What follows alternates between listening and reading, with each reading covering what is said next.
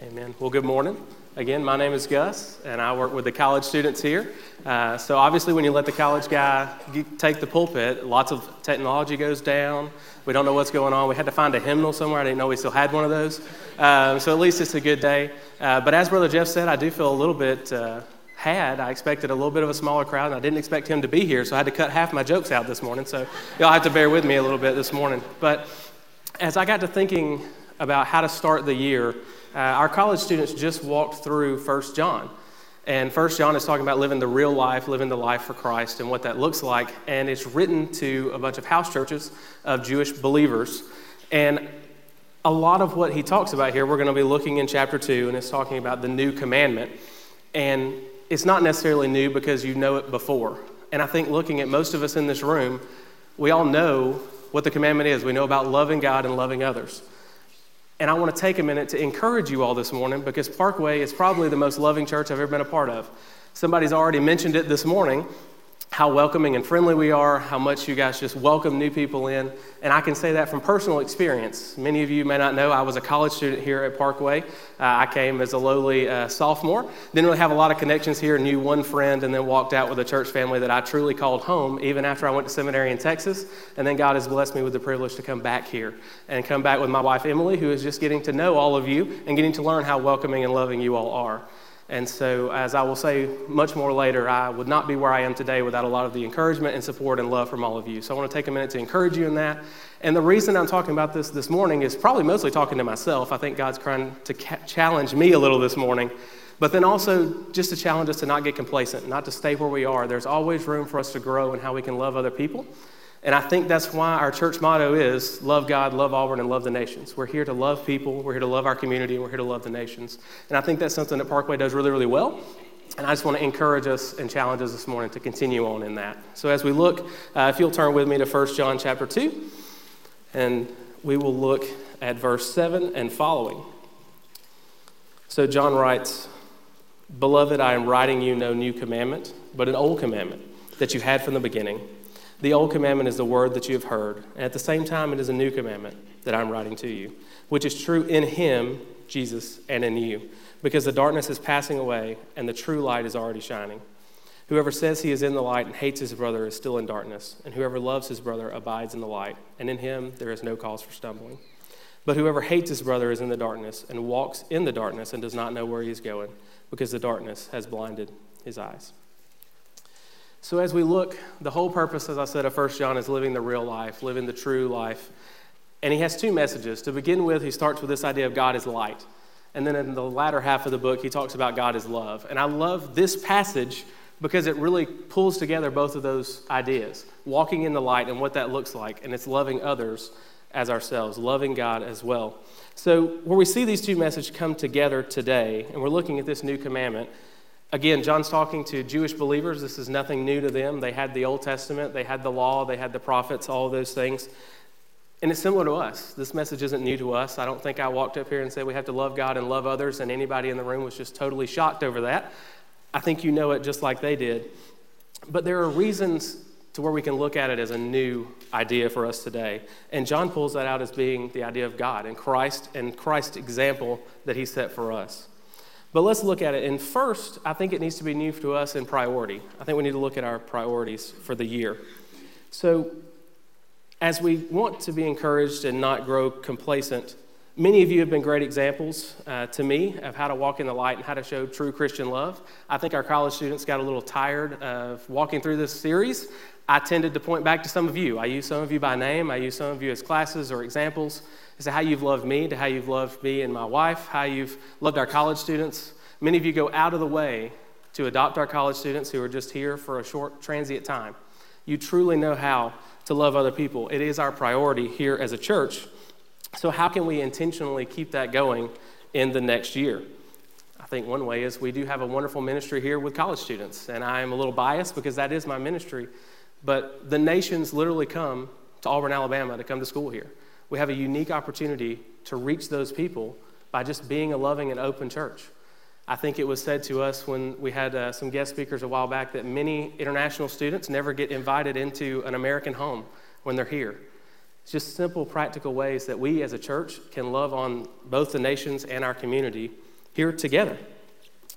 So, as we look at our new priority this year, for this year, um, John pulls out this commandment from all the others. So, if you look back in John chapter 2 at the beginning, he's talking about loving God and Christ is our advocate, Jesus being our advocate if we sin. And then, how do we love God? We keep his commandments. And many of you know in the Old Testament, there's tons of commandments, there's tons of laws, there's tons of rules, and tons of things there. But John is pulling this out to the forefront for emphasis. And I think John does this for two ways, or for two reasons, I'm sorry. One of which is it's important for us to live the daily life. I think John is trying to encourage them to be loving, but also because Jesus did it as well. In Matthew 22, the Pharisees asked Jesus what the greatest commandment was, and he responded to love the Lord your God with all your heart, soul, mind, and strength.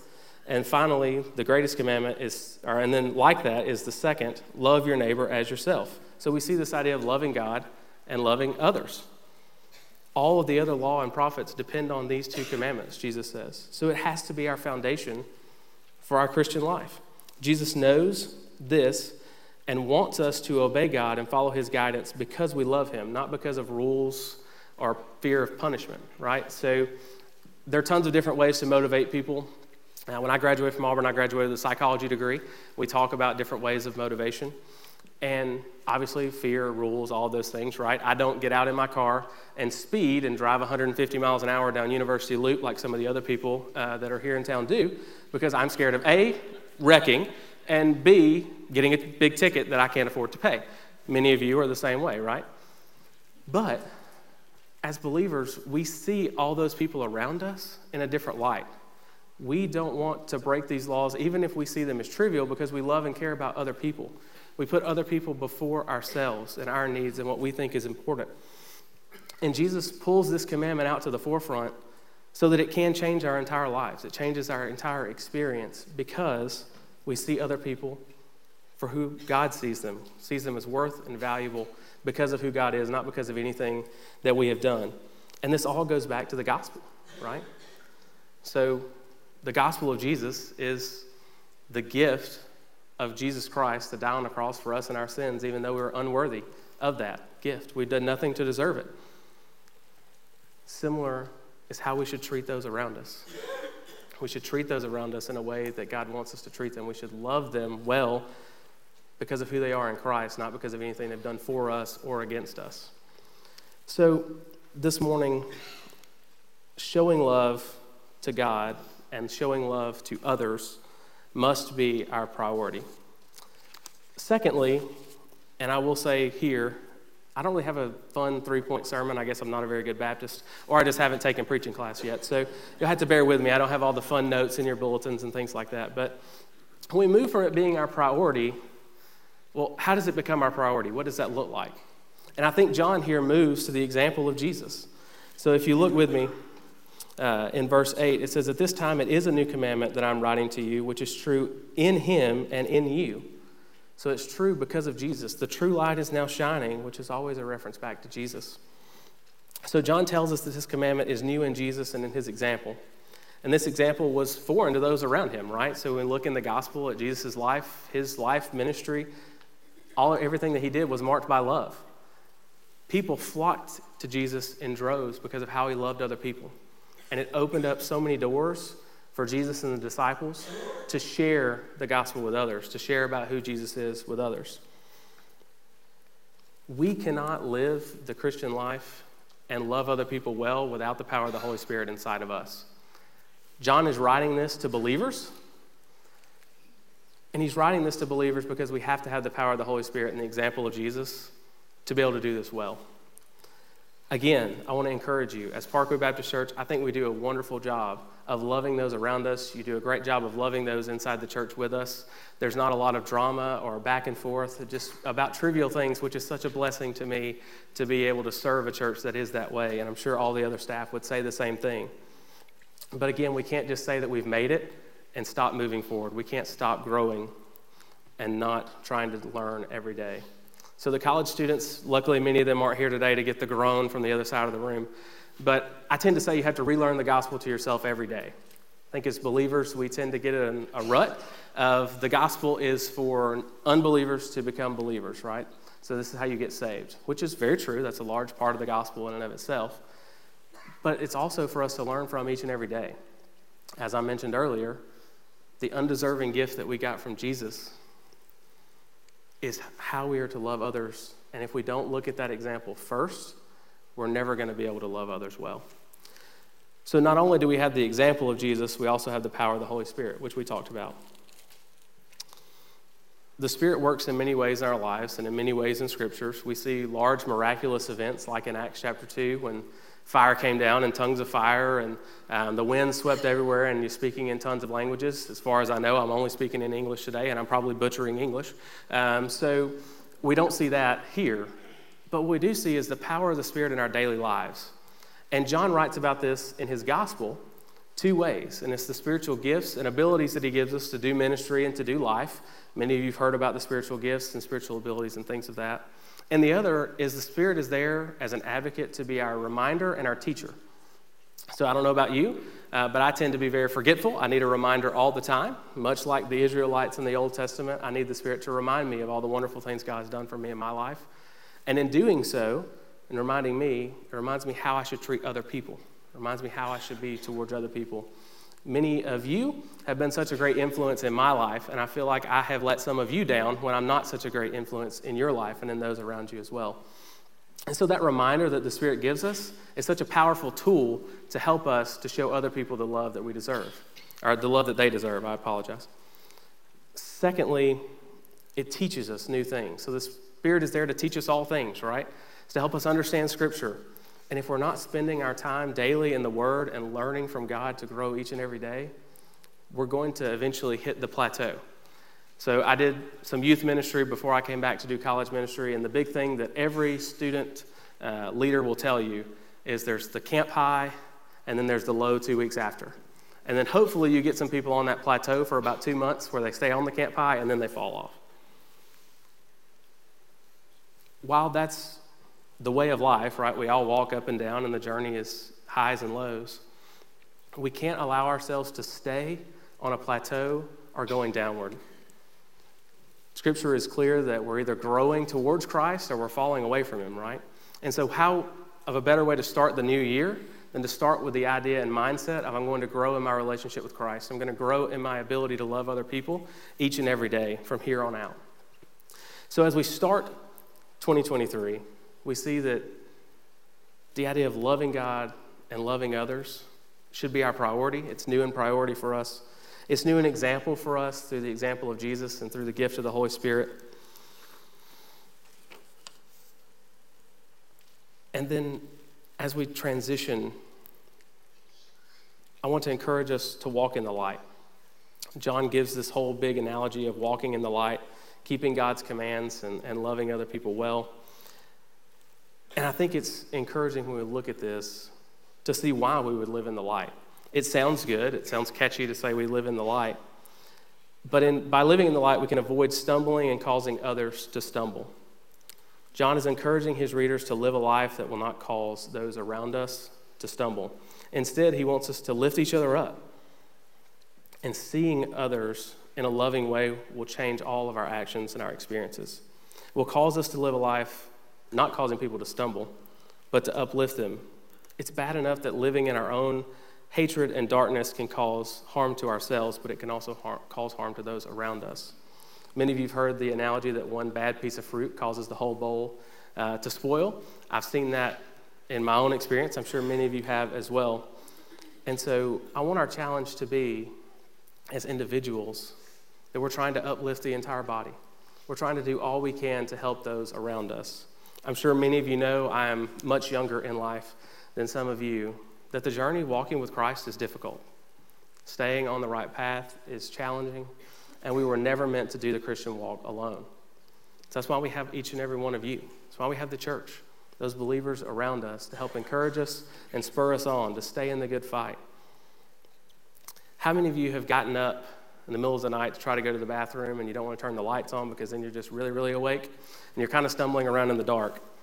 I like to think I have a good photographic memory until I fall over everything on the way, and I should have just turned the light on anyway. But when it's my own room, my own house, I kind of know where things are, right? But when you get a whole bunch of people in your house, also stumbling around in the dark, it gets tricky quickly. So there's a youth game that I didn't know anything about until I got to my first church in Texas. And basically, they called it murder in the dark. Um, but basically, it's just utter chaos with the lights off. Um, one person, it's kind of like mafia. One person is trying to go around and uh, tap people on the shoulder, and then you fall out on the floor. And then somebody else is trying to figure out who is doing that, right? But magically, something always got broken. And there was a rule, and I, again, I didn't realize this, at many of the adults' houses that we went to, that that game was outlawed. And I figured out why. We kept breaking so much stuff at all their houses. But the reason for that is it's people stumbling around in the dark, and it's more than one of us. We would have up to 30 students in a room with the lights off, falling over furniture and couches and lamps and everything else. And when I think about that, that's the spiritual analogy that John's trying to give us here. If we're all just stumbling around in the dark with nowhere to go, we don't know what's going on, we're all going to keep tripping each other up. We're all going to make each other stumble and fall more and more. But the more that each one of us loves God, follows His commandments, loves other people, and lives in the light, the more we can help others. There's a wonderful uh, story that I'm sure is made up, but I read it in one of my uh, commentaries as I was preparing for this about a blind gentleman who was walking around the road, walking down the road with a flashlight. And finally, uh, many of you probably like me when I'm reading this thinking, why does he have a flashlight? He doesn't need it. Finally, somebody asked him, why do you carry a flashlight? He said, I don't carry the flashlight for me, I carry the flashlight to keep other people from falling over me. Man, that makes wonderful sense. I'm to start carrying a flashlight now, not because I can't see very well, but just to help other people. I think about my granddad and my great granddad who always had tools in their car, when we cleaned out uh, my granddad's car after he passed away, we found uh, tire wrenches, like lug wrenches, for like eight different sizes of lugs. And none of them fit his car except for one. Why did he have them all? Because he would stop on the side of the road and help others. He was prepared for that. And when I think about it in my own spiritual life and when I think about it in my own walk, am I truly prepared to help other people as I go along the way? Do I make that a priority in my life to think, how can I help someone else? in just a simple task of changing a tire. I don't even know where the tire iron is in my truck for my own truck. I'm hoping AAA can find it when they call when they show up. But just little simple things like that that we don't ever think about. There was such a difference in generations, uh, even for me. And luckily, so many of our college students, myself, a lot of our younger people here in the church, we have such a great example set by so many of you at Parkway Baptist Church. And I really mean that from the bottom of my heart. I do not know where I would be today without the love and encouragement that you all have shown me, that you show my wife. Even when I wasn't here on staff, when I wasn't Bobby's intern, not even now as the college minister, but in between time, I got letters, I got text messages, I got gift packages, I got tons of things from you at seminary. And I was so thankful that you were loving and praying for me. Our college students, whether they say it out loud or not, are truly changed by the fact that you do love them. You pray over them and I know many of you do that. When you stop them in the hall and take a minute to just encourage them and engage with them, they love it. They feel like it's a church home here. We have a watch care program that uh, hopefully Brother Jeff can explain a little better than me. Um, but it's for those who are just transient through, so like our college students, and you can be everything but a voting member of Parkway. And I got asked this last semester, why on earth would I do that? I can do everything that I do without that which is very true. But I had another student come to me who has joined by Watch Care and say the reason they joined by Watch Care is because they wanted to be truly identified with Parkway Baptist Church because of the loving nature that each and every one of you show on a daily basis. That's so meaningful to me to hear college students say that because all too often in churches, college students are the ones who are left behind. They're here, then they leave, you don't really see them again. Let's be honest, none of us write really big checks. Um, so we're just here. But being a part of a church that truly takes time to love and encourage those students, takes time to offer to take them out to eat, to adopt them and make them a part of your family, all that is truly showing the love of Christ to those students. And I'm so thankful for that.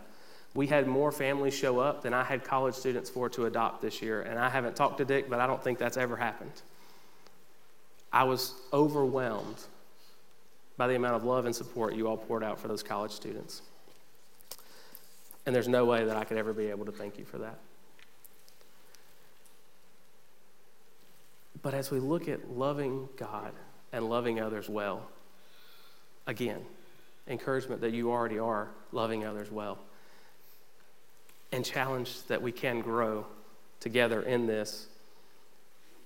Keep challenging those around you. Keep encouraging us. Keep helping lift each other up. We're all, as I said, walking through difficult times that we may or may not know about on staff, I feel like I probably should know a lot more than I do, and I feel bad at times when I come up and ask you how you're doing, and I talk to you for a few minutes and you're smiling, and I'm just sad to be here early in the morning on a Sunday, and then I walk over and somebody else says, Did you hear about so and so? Did you hear everything that's going on? And I had no idea because you all have such a smiling face and you're all worried about encouraging me on a Sunday morning when it should be the other way around. So thank you for loving us. Thank you for loving us as a staff. Thank you for loving me personally. And thank you for giving me such a great example to show to the college students of how to love those around us. We can all disagree.